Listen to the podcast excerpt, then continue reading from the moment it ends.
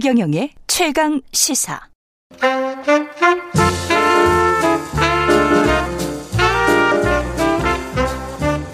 세상의 모든 뉴스를 탐구합니다. 김준일의 뉴스 탐구 생활. 네, 화제가 되는 이슈를 깊이 있게 파헤쳐보는 뉴스 탐구 생활 세상 모든 것이 궁금한 남자 김준일 뉴스톱 대표 나와 계십니다. 안녕하십니까? 안녕하세요. 오늘은 아 뉴스 언박싱에서 이야기했는데 예. 86세대 용태론 인적 쇄신 이야기 하는 거네요. 예, 용태론의 역사에 대해서 좀 살펴보고 용태론. 예, 용태론이 어떤 시기에 나왔고 이게 정말로 어떤 사람들이 했고 효과는 있었는지 음. 뭐 요런 것들까지 예. 인적 쇄신론까지 더해 가지고 좀 쭉 한번 훑어보겠습니다. 예. 용감하게 퇴진하겠다. 이재명 일단은 민주당이 이재명 후보 최측근 7인이 정권을 잡아도 음. 7인회 7인회라는 게 있는지 나는 몰랐어요. 음. 알았습니까? 소 아니 전뭐 네.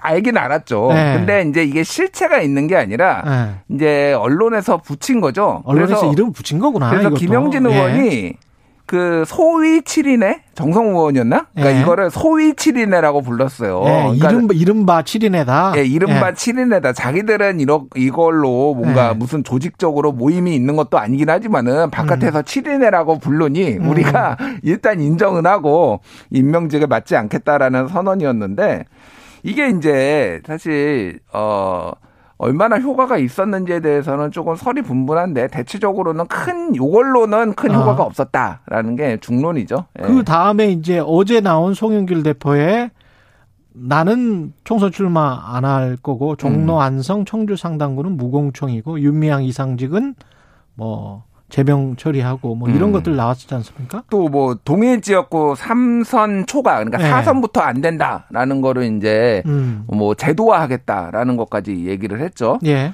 그래서 이제 요거는 어제는 저는 요거 보고 약간 뭐 충격까지는 아니고 음. 어 깜짝이야라고 얘기를 했어요. 음. 생각을 했어요. 예. 아, 진짜 급하구나 민주당. 그 급한 그렇죠. 저도 네. 오늘 오프닝이 선거 판세가 각 당이 뭐 여론조사를 하지 않습니까? 예 예. 그래서 아주 추이를 뭐 일반 대중보다는 훨씬 더 잘 보고 있을 텐데 음, 뭔가 감지를 했구나 음. 그런 느낌은 들었어요. 그 감지를 한 저는 네. 한세달 전에 했는데 그때 아니, 감지와 지금 감지는 좀 다를 거야. 아니, 그러니까 박스권에 들어간 지가 이미 한참 전인데 예. 그때도 계속 뭔가를 뭐 예. 얘기하다가 이제 와서 하는 거가 조금 그렇긴 어. 한데 뭐 좀 아쉽기는 하지만. 예. 그러니까 저는 그 생각이 들더라고요. 일단은 이 용태론이 힘을 얻으려면은 역대 음. 어떤 어 사례들을 봐야 될 거 아니에요. 9시에 이재명 후보가 정치 혁신 관련해서 입장을 발표한대요. 네. 그리고 인적 쇄신안 관련해서도 입장 발표한다고 합니다. 어, 그건 뭐 예. 한번 지켜봐야 또 되겠네요. 한번 지켜봐야 예. 되고. 예. 일단 뭐 송영길 대표한테는 자기도 몰랐다 이재명 후보가 자기도 음. 몰랐다라고 얘기를 하고 뭐 경 위로 위로의 말씀을 전한다 뭐 이렇게 얘기를 했는데 실제 몰랐 던 것 같아요. 그러니까 좀 어. 깜짝으로 했던 것 같고 특히 최고위원회의에서 삼선 연임 초과 제안하는 거는 경론이 있었다고 합니다. 근데 송영길 대표가 그냥 밀어붙였대요 이 부분은. 나는 이거 경론이 충분히 있을 수 있죠. 예, 예, 예. 그리고 좀 더 했으면 하는 의원들이 분명히 있어요. 음. 하지만 그냥 놓으시는 게 낫습니다. 아? 내려 내려놓는 게 저는 낫다라고 봅니다. 음. 그 국민의힘이든 민주당이든 간에 삼선을 이 한 지역구에서 계속 하는 거잖아요. 그렇죠. 한 지역구에서 음. 뭐 특히 영호남에서 하셨던 분들 같은 음. 경우는 그냥 서울로 올라오셔서 그러면 하시든지 음. 그래서 어떤 자신의 경쟁력을 스스로 입증을 하든지 음. 그래서 지역 토호 세력과 결탁해 가지고 계속 그 안 좋은 모습들을 보이는 거를 수십 년 동안 봤기 때문에 음. 87년 항쟁 이후에 이- 이게 지금 우리가 민주주의가 된게 예. 영원한 토호 세력들 어떻게 무슨 어, 뒤봐주려고 한 건 아니지 않습니까? 뭐 예. 근데 이게 한 지역에서만 네. 삼선을 연임한 건지 다른 지역에서는 연임 안 한 그거를 제한한 게 아니니까 음. 예를 들면은 음. 뭐 스와핑이 나올 수 있죠. 강남 갑과 강남을을 이제 삼선 정도 되면 서로 바꿔서 한다든지 아 서울 안에서 어. 서울 안에서 국민의힘 같은 경우는 좀 강남이 세니까 뭐 이 강북 갑 강북을 뭐 있잖아요. 아니 그거는 좀 아니 그거는 아니지. 아니 그러니까 이 제가 아. 말하는 거는 제도적인 허점은 아. 얼마든지 있다라는 거예요. 좀 아니면은 충분히 있다. 지자체장 나갔다가 이게 송영길 대표가 딱 그거예요. 송영길 아. 대표가 국회의원 3선하고요. 예. 인천시장하고요. 예. 지금 재선이에요. 아, 그러면 한 다섯 번 한 거네. 다섯 번, 그러니까 5선을 했는데 네. 이 송영길 대표도 사실 3선 연임 동일 지역구에 해당이 안 돼요. 그러면 한번 인천시장 갔다 왔죠. 끊었 끊었거든요. 아, 끊었다. 그러니까 이게 제도적으로 보면은 굉장히 많은 헛점이 있다. 그러네. 예, 이야기 예. 듣다 보니까. 아니, 그러니까 뭐 어. 저는 뭐 이거에 대해서 찬반을 얘기하기보다는 예. 이거가 정치 쇄신의 어떤 저- 어, 효과로 볼 수가 있느냐에 대해서는 논란이 있을 수 있는데 민주당이 어쨌든 그만큼 다급하다라고 보시면 될 것 같아요. 아. 음. 그래서 옛날 얘기를 좀 하- 하- 해야 될 것 같아요. 음. 7인회가 사실은 여러 옛날의 선언들하고 좀 비교가 되는데 예. 가장 대표적인 게 97년 97년 대선에 동교동계의 어 어떤 선언이었거든요. 음. 이게 그 또- 내용이 똑같아요. 임명직을 맞지 않겠다. 예. 그러니까 가신 그룹이었죠. 그때 이제 누구였냐면은 7인이었거든. 권노갑, 한화갑, 김옥도, 최재승, 설훈, 남궁진, 윤철상. 설훈 의원은 아직도 있죠. 지금 민주당에. 그쵸. 예, 예. 예. 의원으로 있죠. 의원으로. 예. 예. 하나 권노갑 의원은 최근에 복당했어요. 예. 예. 그러니까 이게 그때 선언한 거는 임명직을 맡지 않겠다는 예. 그러니까 뭐냐면은 거. 예. 그때 이제 YS의 상도 동계 가신 그룹들이 여러 가지 이제 잡음들이 좀 있었어요. 그러니까 이- 그랬죠. 이거 박 아, 저기 김영삼 정부 때. 예. 그러니까 우리 우리는 그런 과오를 저지르지 않을 테니 음. 맡아 주십시오. 그 밀어 주십시오. 김대중 후보를 이런 거거든요. 음. 근데 그거에서 아이디어를 얻어 가지고 이게 나온 거고 사실은 네. 저도 이제 이런 게 나올 거다라고 이미 다른 방송에서 한 2, 3주 전부터 얘기를 했어요. 아, 예견하는. 예, 예. 잘난 척도 했습니다. 예. 근데 그러니까 중요한 건 이런 거예요. 근데 그러면은 예를 예. 들면 7인회가 예. 권노갑 하나갑급이냐. 사실 이번에 7인회를 보면서 않지. 생각하신 예. 분들은 누- 누구지? 아니 저분들은 누구는 누군길래 예. 이재명 측근이라고 그러지라고 예. 생각하신 분들이 많을 거예요. 사실 정치 고관여층도 잘 모르시는 분들이 몇 분 계시고요. 제가 뚜렷하게 뭐 이름이 각인된 사람은 정성호, 김병욱 정도 있네요. 네, 김남국도 있고. 네, 예. 김남국 의원은 아, 예. 김남국은 언제 7인회래? 야, 처세도 잘하는데 약간 예. 이렇게 말씀하시는 분들이 있더라고요. 예. 그러니까 사실 이게 권노갑 하나갑 정도의 어떤 중량감이 있는 건 아니죠. 그러니까 사람들이 그렇죠. 제일 뭐 두려워하는 거는 음. 이재명 후보한테 뭐 여러 개가 있는데 음. 대장동과 같은 일이 버- 재발해가지고 집권을 했을 때 그렇지.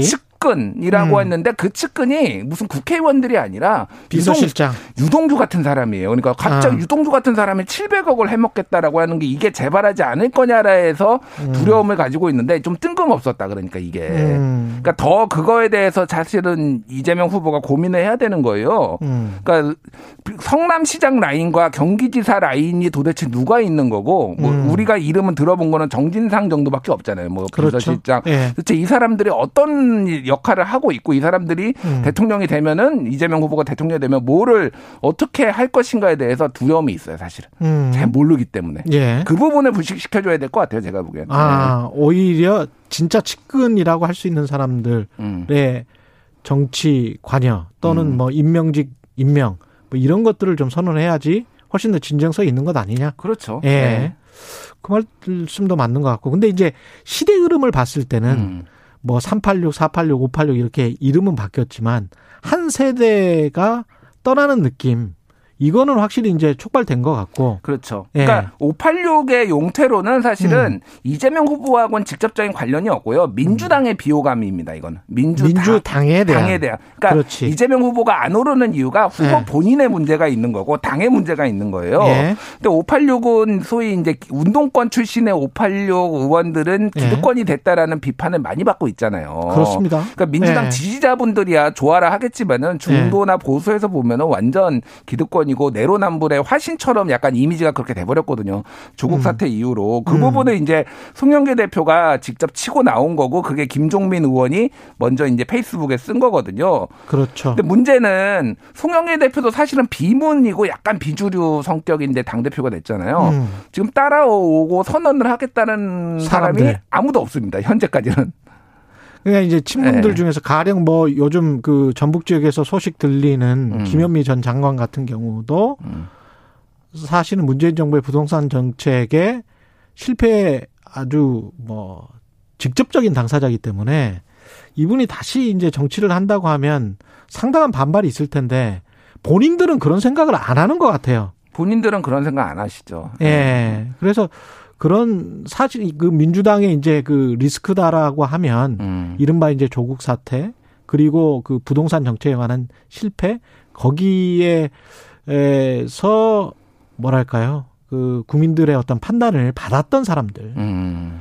그 사람들이 어떤 어, 선언을 하거나 이야기는 해야 될 것 같고 음. 아까 말씀하신 이재명 후보의 음.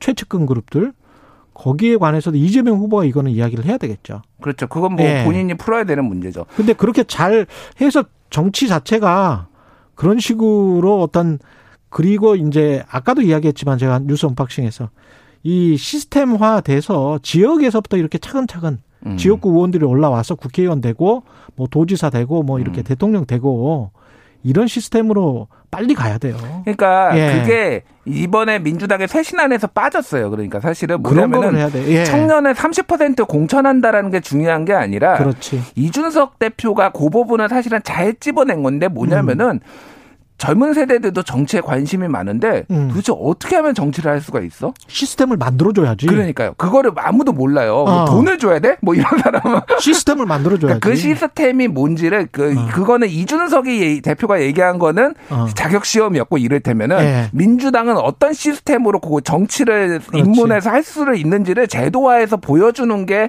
쇄신인데 이거를 그렇죠. 사람을 가는 걸로 지금 뭔가를 다 가름하려고 하면 안 된다라는 거예요. 그 맞습니다. 부분이 많이 빠져 있어요. 맞습니다. 지금. 예. 노장년층은 뒤에서 후원만 해주고 음. 그러면서 본인들은 나서지 않겠다라고 하면서 그렇게 시스템을 만들어주는 게 아름다운 정치의 모습일 것 같은데요. 예. 뭐 아름답기도 하고 음. 노년층에서도 뭐 필요하시고 정말 롤을 잘하시는 분들이 있으니까 그분들은 계속 음. 가고 그게 그러니까 굳이 삼선으로 꼭 제, 제안을 해야 되느냐 뭐 음. 이런 것도 저는 약간 회의적인 게 있는데 어쨌든 그 운영의 묘가 좀 필요한 것 같아요. 음. 어쨌든 그리고 예전에 2012년에는 삼철 퇴진론도 있었거든요. 예. 거기도 양정철 뭐 뭐 뭐 이호철 뭐 하여간 했잖아요. 삼철. 그렇죠. 근데 이 문재인 후보 졌어요.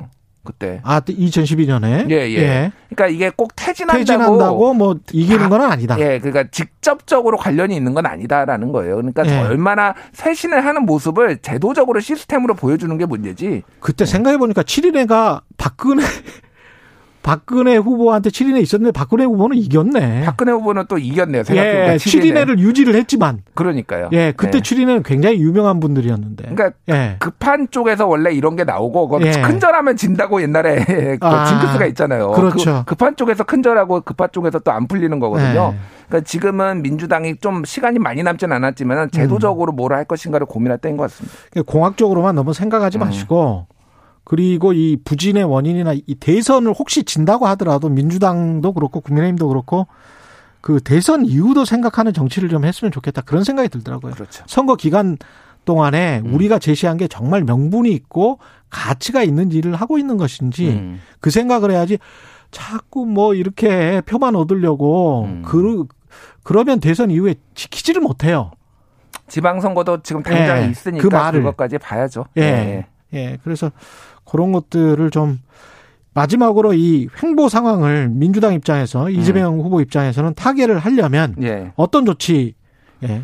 그러니까 아까 전에 말씀드렸지만은 음. 지금 이재명 후보는 세 가지가 문제예요. 하나는 후보 개인의 비호감도 이거는. 형수 욕설로 대변이 되는 거고 예. 하나는 대장동으로 대변되는 예. 측근들이 해먹을 거라는 우려 예. 요거가 리스크가 하나가 있는 거 하나는 민주당의 비호감도 예. 그게 이제 586 용태론인 거예요. 예.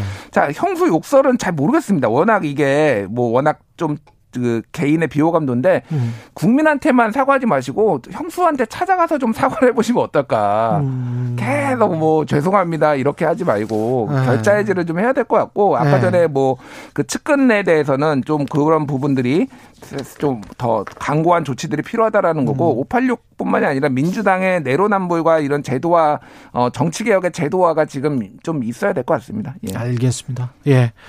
지금까지 김준일 뉴스톱 대표였습니다. 감사하고요. KBS 1라디오 최경련의 최강 시사 듣고 계신 지금 시각은 8시 45분으로 향하고 있습니다.